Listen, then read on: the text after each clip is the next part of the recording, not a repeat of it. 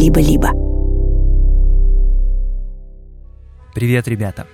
С вами Аксенов Андрей, подкаст «Закат Империи» и студия «Либо-либо». Я рассказываю поразительные истории о людях и событиях начала двадцатого века, то, чего нет в учебниках истории. Революция, секс, наркотики и панк-рок в Российской империи.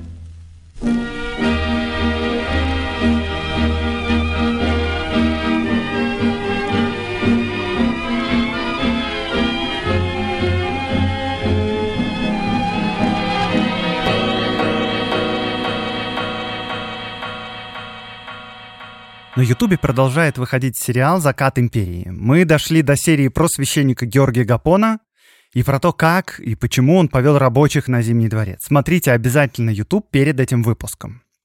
А вот в тысяча девятьсот третьем году, то есть в тот момент, когда Гапон встал во главе профсоюза питерских рабочих, в этом же самом тысяча девятьсот третьем году появилась первая в мире беспроводная газета.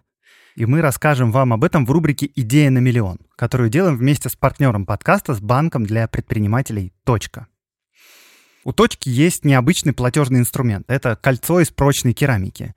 Я вот не люблю носить с собой кошелек с наличными и могу иногда случайно дома оставить карточку банковскую, но вот с кольцом удобно. Его не забудешь, и оно не занимает места. Кольцо привязано к вашему банковскому счету. По сути, это... карта та же самая, только в другой форме. Кольцом можно оплачивать покупки в офлайн-магазинах, поездки в общественном транспорте, получать кэшбэк и даже пользоваться банкоматами. Кольцо стильное, черное и прочное. Оно не боится воды и царапин, и его не нужно заряжать. Это кольцо стоит семь тысяч рублей, и если вы предприниматель, то открывайте счет в банке «Точка» и заказывайте себе кольцо. Ссылка в описании выпуска.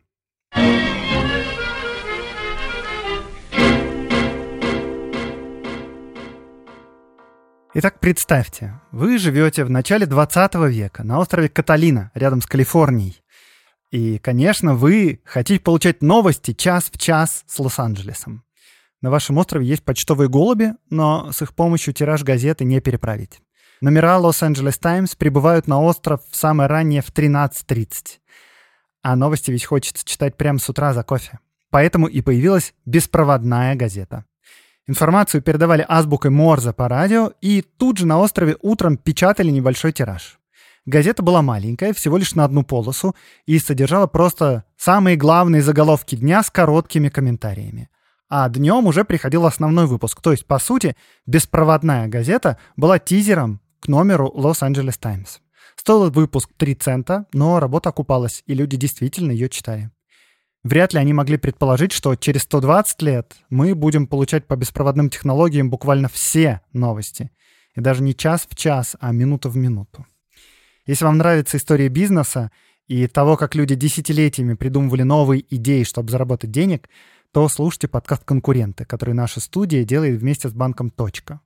На днях вышел выпуск про историю борьбы Airbnb и букинг точка ком.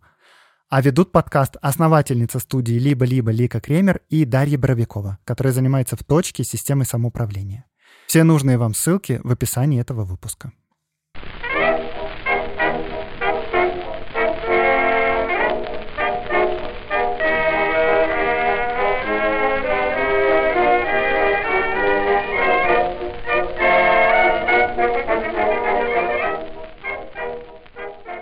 В середине девяностых годов девятнадцатого века Московское охранное отделение шаг за шагом обнаруживает нелегальные социалистические кружки и разные профсоюзы и организации. Смотрите, вот, лето девяносто шестого года ликвидирован Московский рабочий союз. В конце осени разгромлен социал-демократический революционный кружок. В начале зимы ликвидирована социал-демократическая группа. Весной арестованы члены марксистского кружка. Москва оказывается почти зачищена от оппозиции, и для революционеров старая столица становится самым опасным местом деятельности. Это все заслуга главы Московского охранного отделения Сергея Зубатова. Он, когда вступил в должность, перестроил работу охранки, и теперь она действует крайне эффективно. Но при разгроме всех этих организаций Сергей Зубатов сталкивается с кое-чем новым и даже неожиданным. Вообще-то он привык бороться с революционерами-интеллигентами и хорошо знает их идеологию, но все эти только что ликвидированные организации сделаны по-новому. Все они марксистские, и люди в них тоже новые. Но самое главное, громя эти организации, кружки и союзы, его сотрудники впервые массово арестовывают не только интеллигентов, но и рабочих. Индустриальные рабочие в подпольных кружках — это нечто новое. За десятилетия противостояния властей и оппозиции все привыкли к правилам игры. Полиция знает, что против царя бунтует одна только интеллигенция. А интеллигенция, в свою очередь, тоже знает, что делать кружки и печатать листовки без разрешения — это риск уголовного преследования. А вот рабочие тут новички. Они не в курсе правил игры, и, вообще-то говоря, они сильно удивлены тому, что их арестовывают, совершенно не понимают, за что. Типа, ну да, да, мы встречались после работы. Нам читали лекции умные люди по истории, по экономике. Очень было интересно. Пили чай. Еще там умные люди нам разъясняли трудовое законодательство. Помогали, например, письма составить к начальству, если начальство неправо. И вот теперь мы арестованы. А что не так-то вообще? Ну, вопрос к вопрос. Ну, начальник Московского охранного отделения Сергей Зубатов может пойти формальным путем и объяснить, что, во-первых, незнание законов не освобождает от ответственности, и что участие в подобных вот рабочих кружках подпадает под статью триста восемнадцать уложения о наказаниях уголовных и исправительных. Виновные в принадлежности к сообществу, имеющему целью разрушение основ общественной жизни и возбуждение вражды между сословиями, частями или классами населения, или же между хозяевами и рабочими, а равно возбуждение к устройству стачек, подвергаются или лишению всех особенных прав и преимуществ и ссылки на житье в Сибирь, или к заключению в исправительные арестантские отделения. А, максимальное наказание — каторга, минимальная — ссылка в Сибирь. Но только Сергей Зубатов ясно видит, что, во-первых, сами рабочие, как бы это сказать, помягче, сильно удивлены, что лекции по экономике — это государственное преступление. Интеллигенты все это давно знают. Они понимают, как Россия устроена, и они идут на все это осознанно. А рабочие вообще впервые сталкиваются с тем, что государство расценивает любую общественную деятельность как противоправительственную, и что за это, оказывается, положено наказание. Ну, и если рабочих арестовать и наказать, как того требует закон, то охранка, получается, сыграет просто на руку революционерам. Рабочие увидят, что за совершенно невинные вещи государство карает крайне сурово, и разозлятся, конечно. Ну и, может, еще и решат, что в государстве надо что-то менять, а социалистам и оппозиции только на руку будет. И Сергей Зубатов наказывать рабочих не хочет. Ему тоже становится понятно, что законодательство несовершенно, и в государстве надо что-то менять. Но он, как монархист и сторонник существующего строя, не хочет меняться с помощью революции. И у него возникает другая идея. Очень масштабная, очень смелая и даже удивительная для чиновника того времени. Ну, вообще-то, и сам Сергей Зубатов тоже совсем нестандартный полицейский чиновник.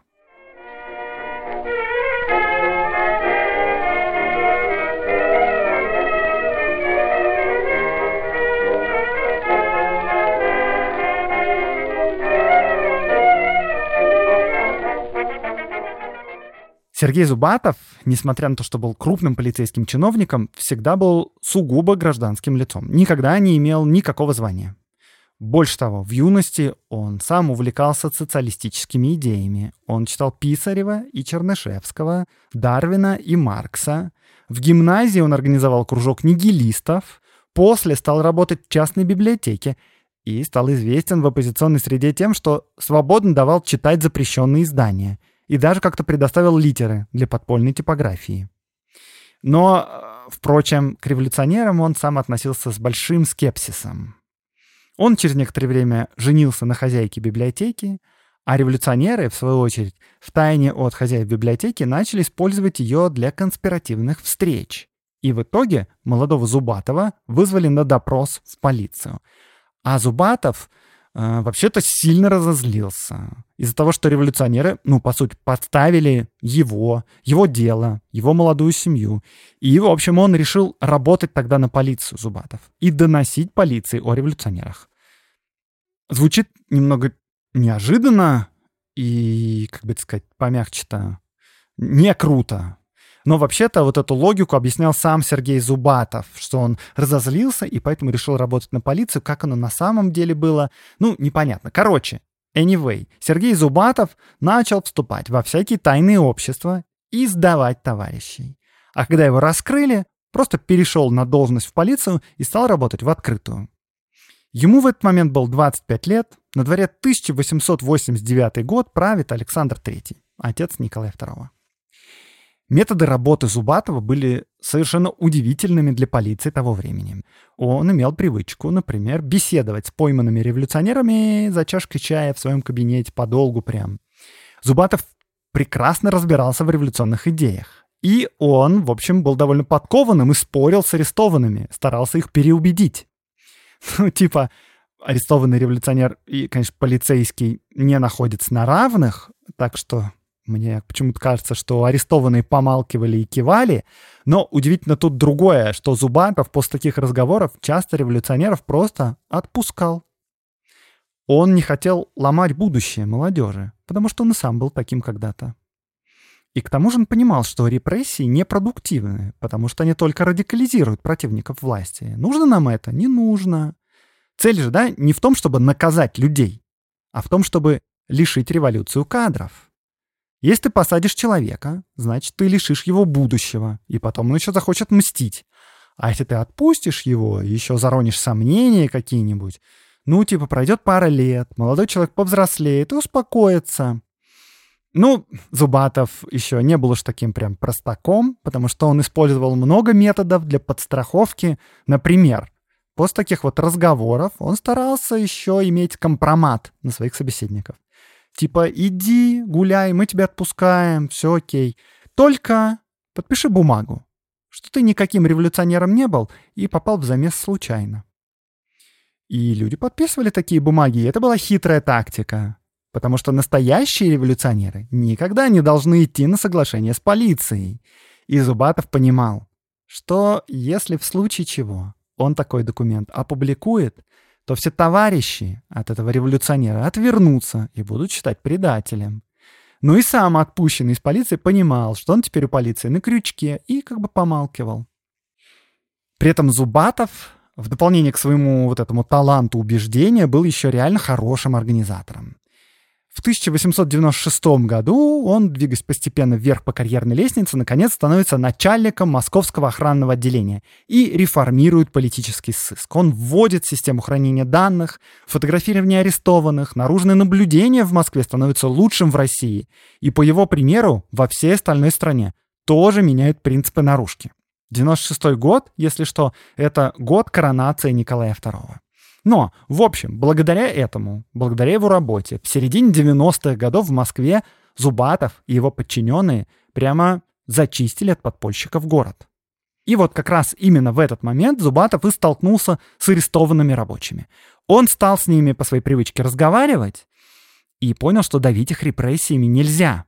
Так Россия получит не сотни оппозиционных интеллигентов, а десятки тысяч революционеров, с очень-очень такими большими кулаками.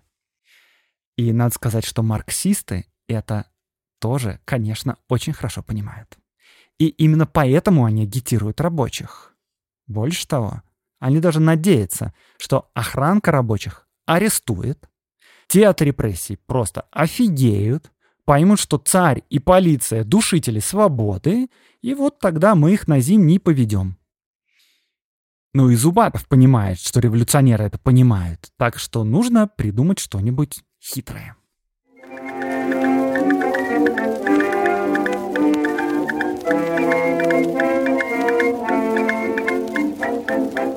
Но, в общем, что тут придумывать? Надо просто разрешить рабочим собираться в клубы. Пусть себе пьют чай, а им читают лекции по истории и экономике хоть преподаватели Московского университета. Почему бы нет? И даже заявления на начальство, которое несправедливо обижает рабочих, тоже можно помогать им составлять. Надо такие кружки легализовать, ничего плохого в них нет. Но вынуть оттуда всю политическую составляющую, а революционеров к рабочим не подпускать на пушечный выстрел. И все. И вот как он разъясняет свою идею начальству в Петербурге. «Вся суть, по-моему, дела – разъединить противоправительственный элемент с массой. На допросах я совершаю сие с блестящим успехом, могу сказать по совести. В русском движении, да, пожалуй, и в еврейском, я с успехом убеждаю публику, что рабочее движение – одно, а социал-демократическое – другое. Там целью является копейка, а здесь идеологическая теория. Короче, задержанным рабочим Зубатов объясняет примерно следующее. Он говорит: вы, рабочие, интеллигентам-революционерам нужны только для того, чтобы царя свергнуть. Вы что думали, они о вас по доброте душевной заботятся? Они просто хотят сами встать вместо царя, а вас используют. И рабочие с Зубатовым действительно соглашаются. Я даже цитирую вот самого Зубатова. Начинают жаловаться, что как они этого не доглядели. Ну, в общем, рабочие с Зубатовым согласны. Проблема в том, что с Зубатовым не согласно начальство. Потому что для начальства в Петербурге идея Сергея Зубатова выглядит откровенно просто бредовой. Вот типа, да, у нас в России есть тайные противоправительственные общества. И вот как Зубатов предлагает с ними справиться. Он их предлагает легализовать. И не просто легализовать, а все это дело он собирается осуществлять под патронажем Министерства внутренних дел. Ну типа полный бред. Кстати говоря, кто это вообще предлагает? Бывший революционер. Угу. Ну понятно. Это так думают в Петербурге, а вот в Москве у Сергея Зубатова большой авторитет. И он убеждает начальника московской полиции Дмитрия Трепова и генерал-губернатора Москвы великого князя Сергея Александровича, что надо пробовать. И вот в тысяча девятьсот первом году группа рабочих попросила у московского генерал-губернатора разрешения создать Московское общество взаимопомощи рабочих в механическом производстве.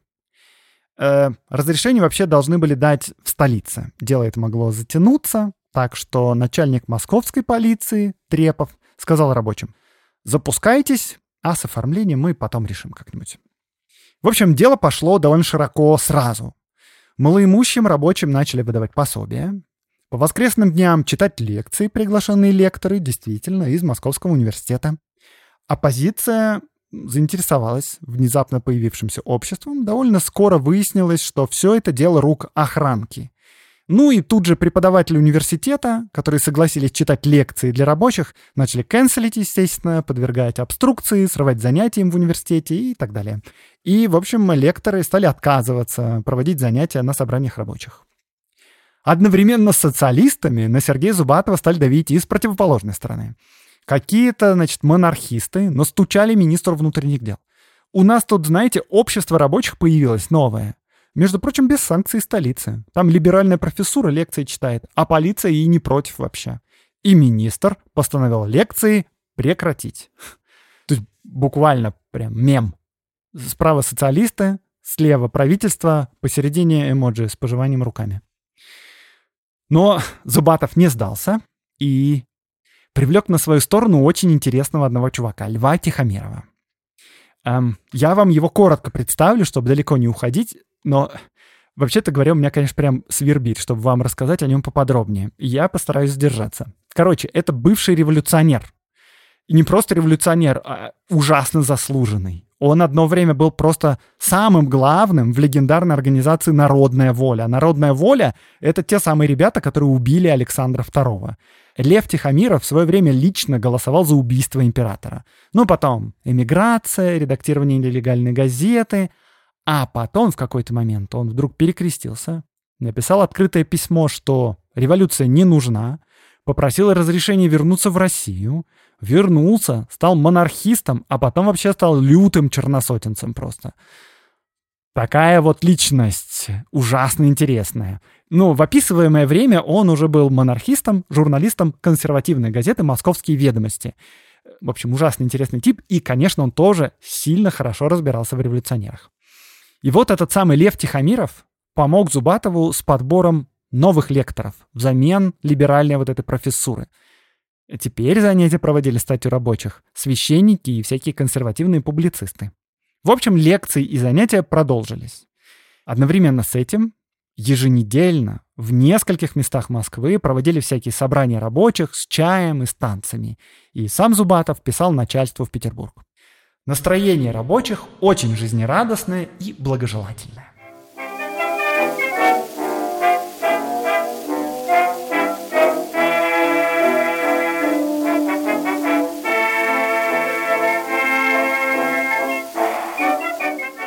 Работало это все к общему удовольствию и рабочих, и полиции. Ну, если считать, что рабочим, по словам Зубатова, была интересна только копейка, а идеология неинтересна. Зубатовское общество разрослось, и у него появился руководящий орган – Совет рабочих. Причем члены этого совета буквально получали зарплату в эм вэ дэ. Зубатов писал начальству в Петербург. «Обладая советом, мы располагаем фокусом от всей рабочей массы, и благодаря этому рычагу можем вертеть всею громадою».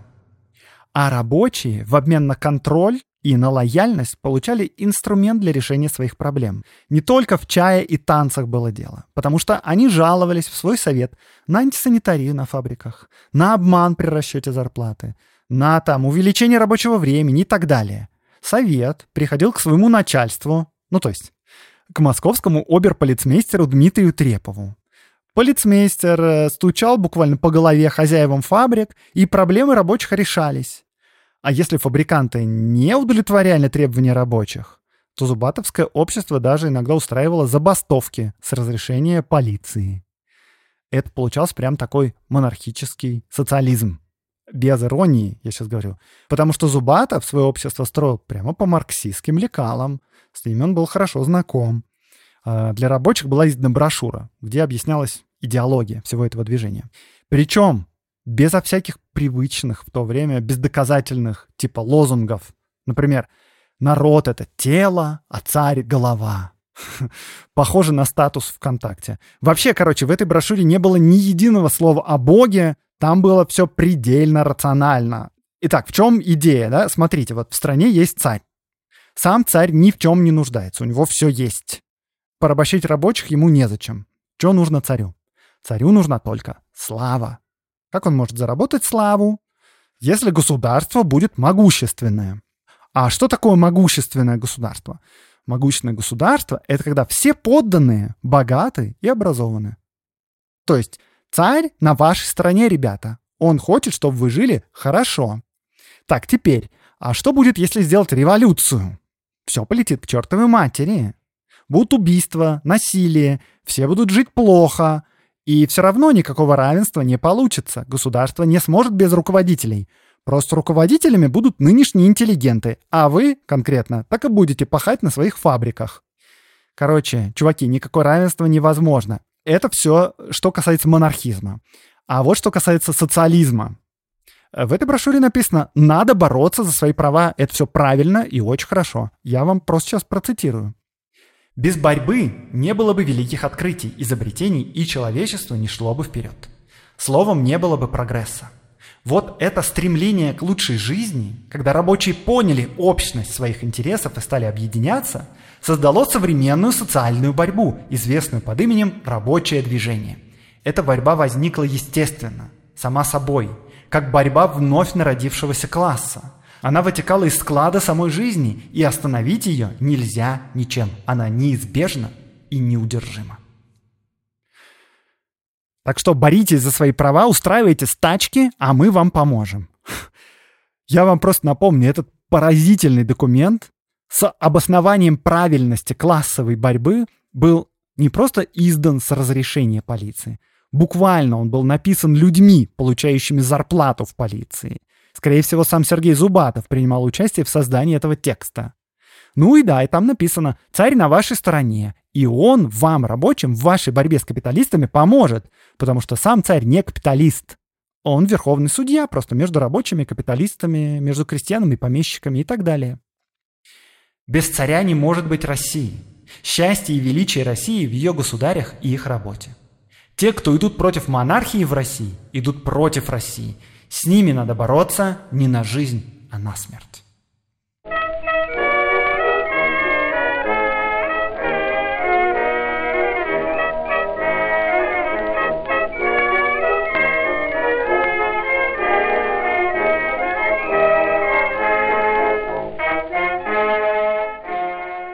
Но рабочие — это еще не все.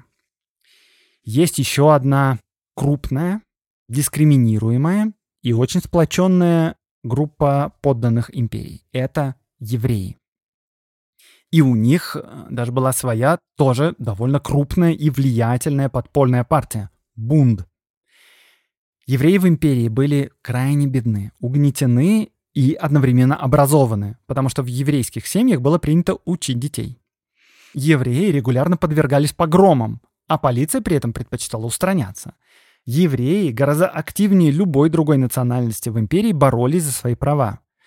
И евреи, так же как и рабочие, это прямо питательная среда для революции. И вот после рабочих Сергей Зубатов организовал уже для евреев даже не профсоюз, а самую настоящую политическую партию. Это в стране, где политика в принципе под запретом. В стране не существует ни одной легальной политической партии. Их организация карается каторгой. Но Зубатов решает, что никаких проблем, сделаем евреям партию. И вот он, как бы регулярно, методично беседуя со всякими арестованными бундовцами, переубеждает многих из них и предлагает им легализацию и решение проблем в обмен на отказ от революции. И в итоге Бунд раскалывается. И появляется новая партия – Еврейская независимая рабочая партия. Первое ее отделение возникло в Минске. Ну, официально, конечно, все это было оформлено не как партия, а как такое совещание рабочих. В течение самого ближайшего времени по всему Минску прокатилась волна стачек, которые были организованы Еврейской независимой партией. Стачки, которые до этого устраивал подпольный Бунд, обычно разгоняла полиция. А теперь полиция, наоборот, на стороне евреев-рабочих. И фабрикантам пришлось пойти на уступки. Победа! Очень скоро в эту партию стали вступать все больше и больше людей, даже не обязательно евреев. Открылись отделения в Николаеве, Херсоне и Одессе. И вот одесское отделение стало самым массовым. А в своей программе независимовцы, то есть вот эти члены независимой рабочей партии, писали вот что. Преступно приносить в жертву материальные интересы рабочего класса таким политическим целям, которые в настоящее время ему чужды. Экономические и культурные организации должны стать ему необходимы как воздух и вода, и таковыми они могут стать только тогда, когда они будут целями сами по себе, а не служить орудием какой-либо политической партии.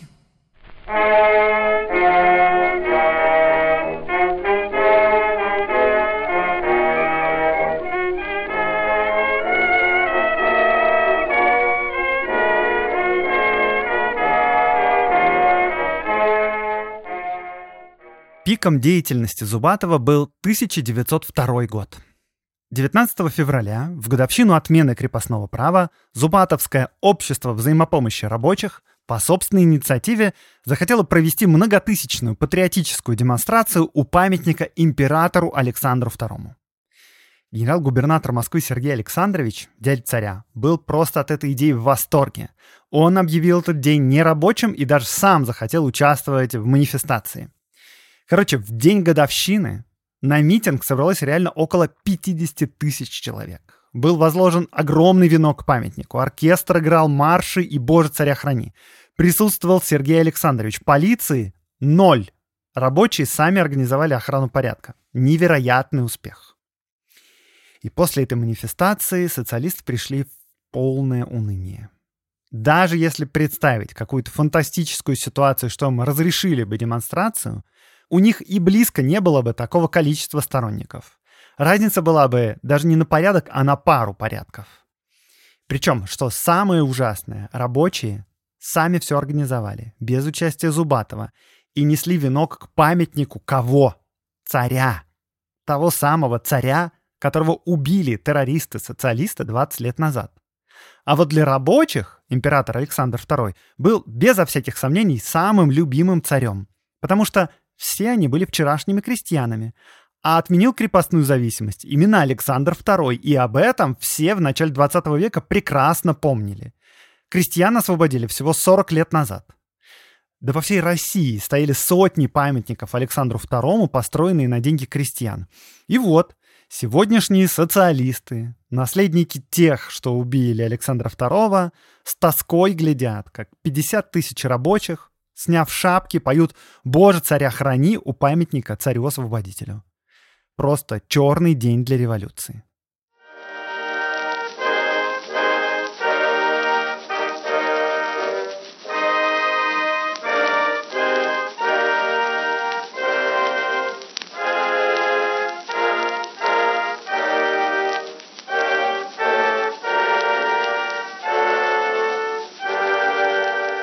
Небольшая некоммерческая интеграция от меня лично. С этого лета я являюсь амбассадором Центра «Насилию нет». В этом году Центр запустил портал под названием «Про насилие», над которым несколько месяцев работала большая команда. Этот портал — это ресурс для тех, кто хочет разобраться в теме домашнего насилия или объяснить сложные вещи простым языком. От «Если дома насилие, то почему тогда она не уходит?» до «Что делать после изнасилования?». Портал «Про насилие» — это обширная база знаний, которая скопилась у команды Центра за восемь лет работы с проблемой домашнего насилия. На сайте «Насилию нет» вы можете найти ответы на все вопросы, а также поддержать работу Центра пожертвованием, чтобы такой информации становилось все больше. Все нужные вам ссылки в описании этого выпуска.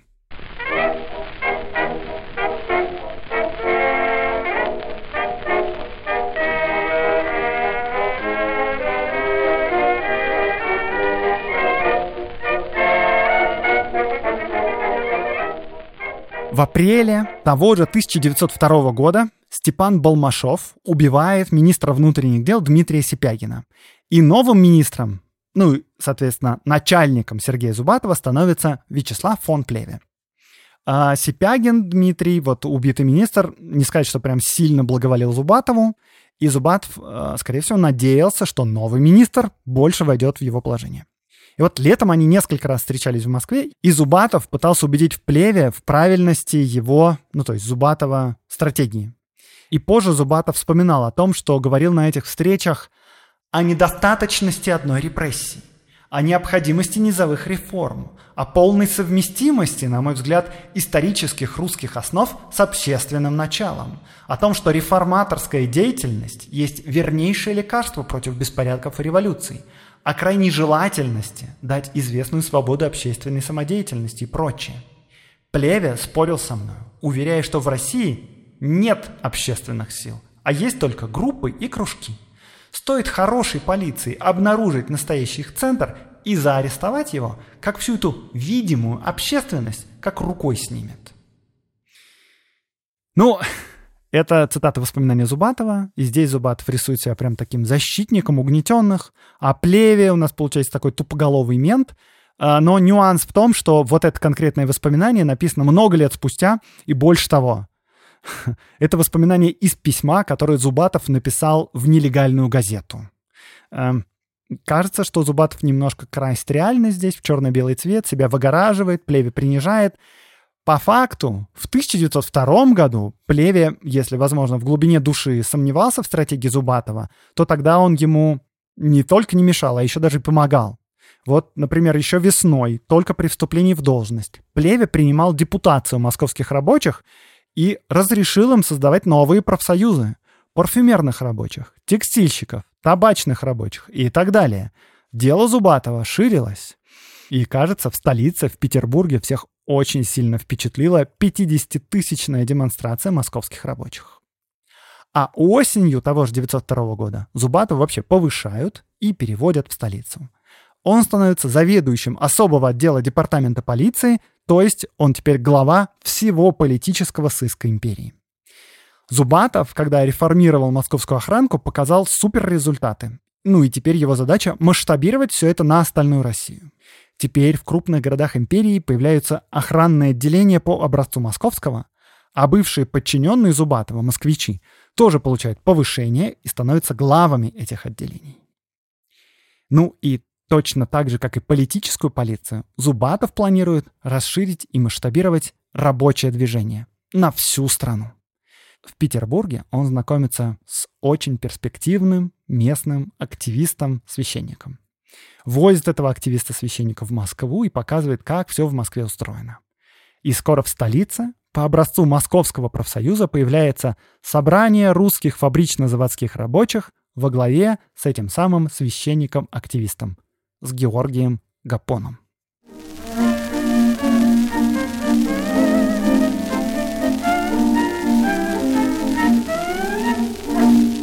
В начале лета следующего, тысяча девятьсот третьего года, в Одессе началась массовая забастовка. Забастовали портовые рабочие, к ним присоединились кучера и кондукторы конки, железнодорожники, матросы и кочегары торгового флота. К середине лета в Одессе остановились все фабрики, заводы и типографии газет. Почта не работала, железная дорога тоже не работала, электростанция замерла. Проходили митинги восемь тысяч человек. Это, в общем, самая крупная на то время стачка в империи. И требования у рабочих были поначалу чисто экономическими: об увеличении зарплаты, о сокращении рабочего дня, об отмене несправедливых штрафов. Но очень скоро стали появляться и антиправительственные лозунги, и толпа эти лозунги легко подхватывала. На митингах начали происходить словесные стычки между лидерами рабочих, между радикальными социалистами, разными марксистами и революционерами с одной стороны и членами независимой еврейской рабочей партии Зубатова. Помните, да, что у этой партии в Одессе было самое крупное отделение. И вот первые, то есть революционеры, агитировали бороться против самодержавия, потому что только тогда, после победы над царем, можно будет достичь настоящей свободы. А члены независимой рабочей партии Зубатова требовали прекратить все политические лозунги, потому что мы вне политики, товарищи. Если мы будем выступать против царя, то все, чего мы добьемся, это просто разгона наших демонстраций полиции и армии, и больше мы не получим ничего. Власти с трудом контролировали ситуацию. Между тем, в столице всерьез обеспокоились этими делами, и дело даже было не в самой забастовке, которая, конечно, большая проблема, а в том, что у нас, кажется, крупнее проблемы. У нас на юге, в Одессе, самое крупное отделение вроде как подконтрольного нам профсоюза. Министр внутренних дел Вячеслав фон Плеве заволновался всерьез, не вышло ли часом так, что мы сами сначала создали рабочее движение, помогали ему, а они взяли и подняли на забастовку всю Одессу. Мы чё, своими руками, то есть помогаем революции? И вот директор департамента полиции Алексей Лопухин пишет в Одессу начальнику Одесского охранного отделения. Если имеются фактические данные, что забастовка является последствием агитации независимцев, агитаторов по приказанию министра следует задержать и выслать. Независимцы, как вы понимаете, это вот эти вот как раз члены независимой еврейской рабочей партии, партии Зубатова. Начальник охранного отделения Николай Васильев из Одессы отвечает вот что. Хотя независимые участвуют в стачке, но только они сдерживают забастовавших. Социал-демократы хотят столкновения. Вызвано три роты, независимых взял в руки и направляю. Э, ну, по сути дела, то есть по конкретной текущей ситуации, начальник охранки Одессы писал правду. Но вот только в своем сообщении он не писал, с чего все началось. А началось все действительно с зубатовских независимцев. Потому что именно они еще в середине весны начали первую стачку, стачку на чугунно-литейном заводе. Тогда хозяин завода требования независимой рабочей партии выполнять отказался и нанял новых рабочих. Новых рабочих стали избивать старые рабочие. Ну, это все, в общем, довольно привычная ситуация. Но только независимовцы привыкли к тому, что их защищает полиция и им помогает полиция. Ну, или, по крайней мере, не мешает. И на компромиссы с фабричным руководством идти не собирались. А дальше все покатилось под откос, потому что рабочих чугунно-литейного завода поддержали рабочие джутовой фабрики, потом независимцы подняли железнодорожные мастерские, потом к делу подключились подпольные партии, и вот так вот забастовала вся Одесса. А на улицах появились лозунги против царя. И независимцы поняли, что дело, кажется, зашло слишком далеко, но было уже поздно. И все это очень плохие новости для Сергея Зубатова. Потому что в столице, конечно, тоже знали, кто именно начал беспорядки.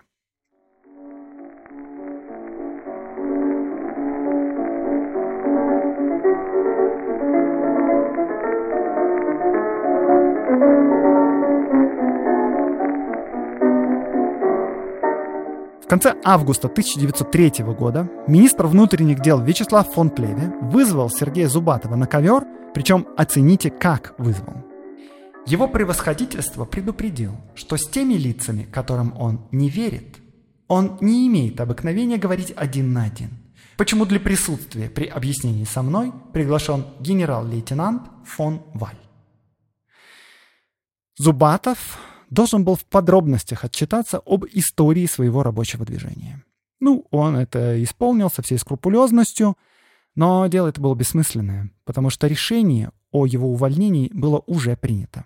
Зубатова не только обвинили в организации забастовок, но еще и в разглашении государственной тайны. Типа, что? Разглашение государственной тайны? Что за тайну Зубатов мог разгласить? Какой тайны? И вот Плеве объяснял знакомым, что он имеет в виду под тайной. «Государь сказал, богатого еврейства не распускайте, а бедноте жить давайте. Государь это сказал мне. Я передал директору департамента полиции, последний Зубатову. Зубатов позволил себе сообщить слова государя своему агенту Шаевичу, за что я его и предам суду». А Шаевич — это еврей и глава Одесского отделения независимой рабочей партии. В общем, тот самый чувак, который разжег пожар в Одессе. Э, в общем, революционер в глазах Плеве. Честно говоря, сложно приравнять слова императора об евреях к государственной тайне. Но, в общем, из этой всей истории вы понимаете, что у Плеве был очень длинный список претензий к своему подчиненному. Короче, прямо там, в этот день, министр приказал Зубатову сдать все дела в течение суток и выехать из Петербурга. Начальник особого отдела департамента полиции не просто уволили. Его уволили с запретом на проживание в Петербурге и Москве, и за ним еще установили наблюдение полиции. Зубатов вышел из кабинета и хлопнул дверью так, что чуть стекла не посыпались.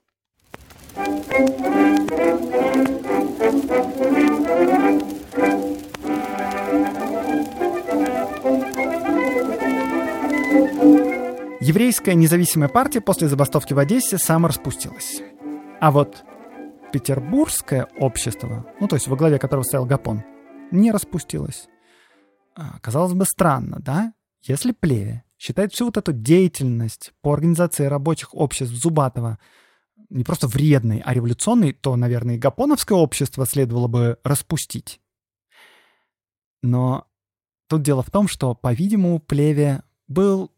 не то чтобы сильно против того, чтобы использовать проправительственные профсоюзы. И, кажется, он просто воспользовался одесской забастовкой, чтобы расправиться с Сергеем Зубатовым.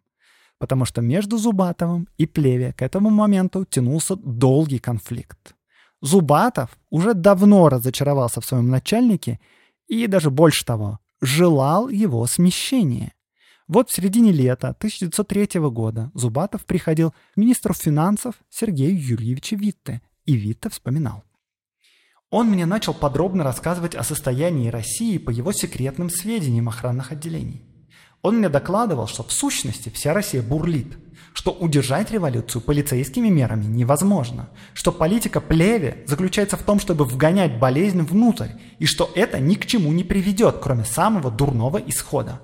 Он прибавил, что Плеве убьют и что он его уже несколько раз спасал». Сергей Зубатов был очень хорошим организатором и превосходным полицейским. Но зря он переехал в столицу из Москвы, потому что вот интриганом он был никудышным. Зубатов пошел к Витте, потому что Витте считался либералом и противником Плеве. Но, во-первых, под Витте, под самим к тому моменту шаталось кресло. И это видели вообще-то все, кто имеет глаза. В такой шаткой ситуации Витте поддерживать странного полицейского не стал бы, конечно, никогда. Ему важно самому хотя бы удержаться. Во-вторых, Витте Зубатова и сам не любил. Витте считал все фабричные дела своей прерогативой. Он министр финансов.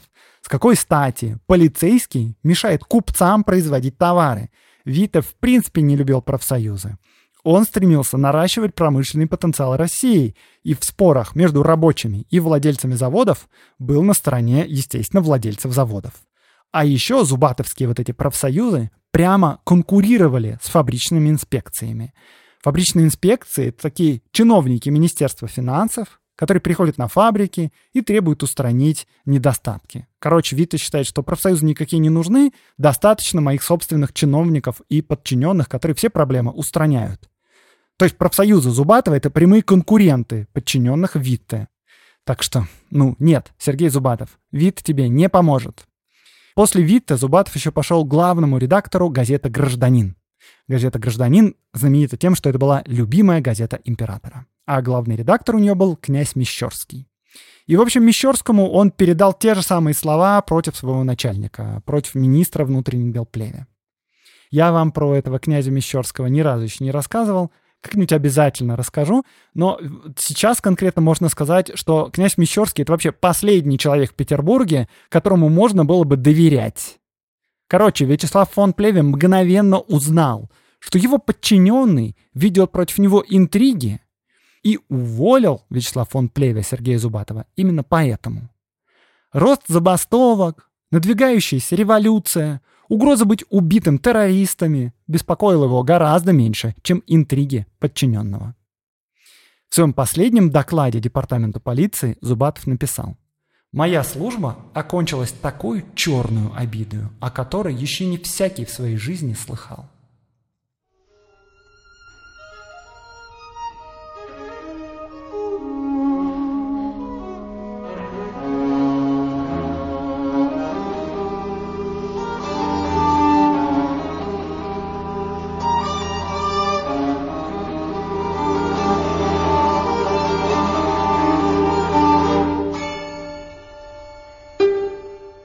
Сергей Зубатов больше никогда не занимал никаких должностей. Он уехал жить во Владимир, потому что в Москве и Петербурге ему жить запретили. А меньше чем через год его бывший начальник Вячеслав фон Плеве был убит бомбой террориста эсера. Спустя полтора года его бывший протеже Георгий Гапон повел рабочих на Зимний дворец. И с этого события страна вообще полетела просто под откос. После смерти Плеве с Зубатова сняли все обвинения и наблюдения полиции, и он переехал жить в Москву. Его много раз звали обратно на службу, но он отказывался. А для революционеров Сергей Зубатов был одной из самых ненавидимых фигур. И дело было совсем не в том, что он был первоклассным полицейским, реорганизовал охранку и всех ловил. Если вы посмотрите советскую литературу, то его вот этим вот полицейским делам было посвящено не так уж много строк. Но вот про его профсоюзную деятельность написаны просто тома. И это неудивительно, потому что для большевиков Сергей Зубатов был очень опасным противником именно в этой области. Он, в отличие от прямолинейных сторонников репрессии, как бы играл с революционерами на одном поле, мешал им вербовать рабочих и даже переигрывал их одно время. Придумали даже специальное понятие «зубатовщина». Зубатовщина — это такое как бы явление, когда власть создает разные лояльные общественные движения ради противодействия революции и создания видимости массовой поддержки. Мало кому вообще нелегальные газеты посвящали столько критики, как Зубатову.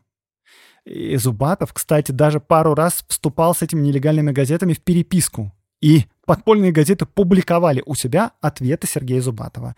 И я вот даже одно из них чуть раньше цитировал. Это дело совершенно невероятное. Просто, да, представьте себе, например, бывшего путинского чиновника эм вэ дэ, который пишет открытое письмо в «Медузу», чтобы объяснить и защитить свою позицию.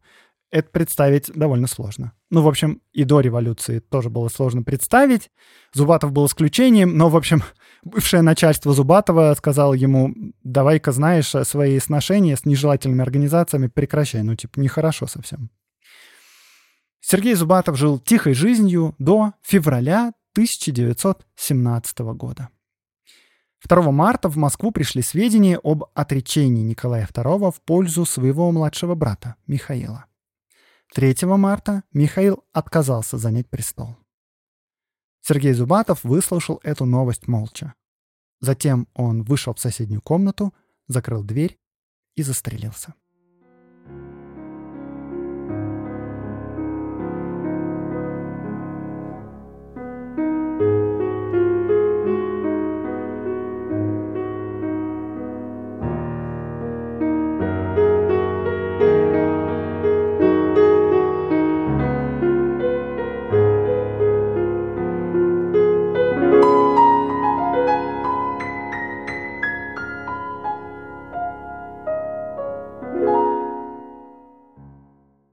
Рубрика «Чтобы послушать».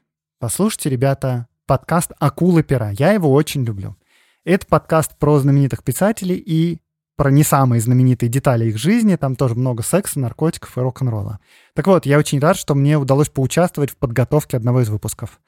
В этом подкасте вышел эпичнейший просто эпизод про Льва Толстого, и в середине него есть немного комментариев от меня. Слушайте подкаст «Акулы пера». Ссылка в описании этого выпуска.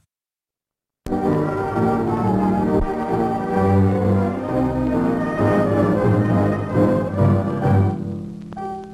С вами был Аксенов Андрей, подкаст «Закат Империи», студия «Либо-Либо». Этот выпуск вместе со мной готовили редактор Катерина Серебренникова, фактчек Милена Загидулина, работа со звуком Семен Аксенов, взаимодействие с партнерами Ксения Красильникова. Смотрите сериал «Закат Империи» на Ютубе. В ближайшую пятницу новая серия о том, как Столыпин победил революцию. До встречи.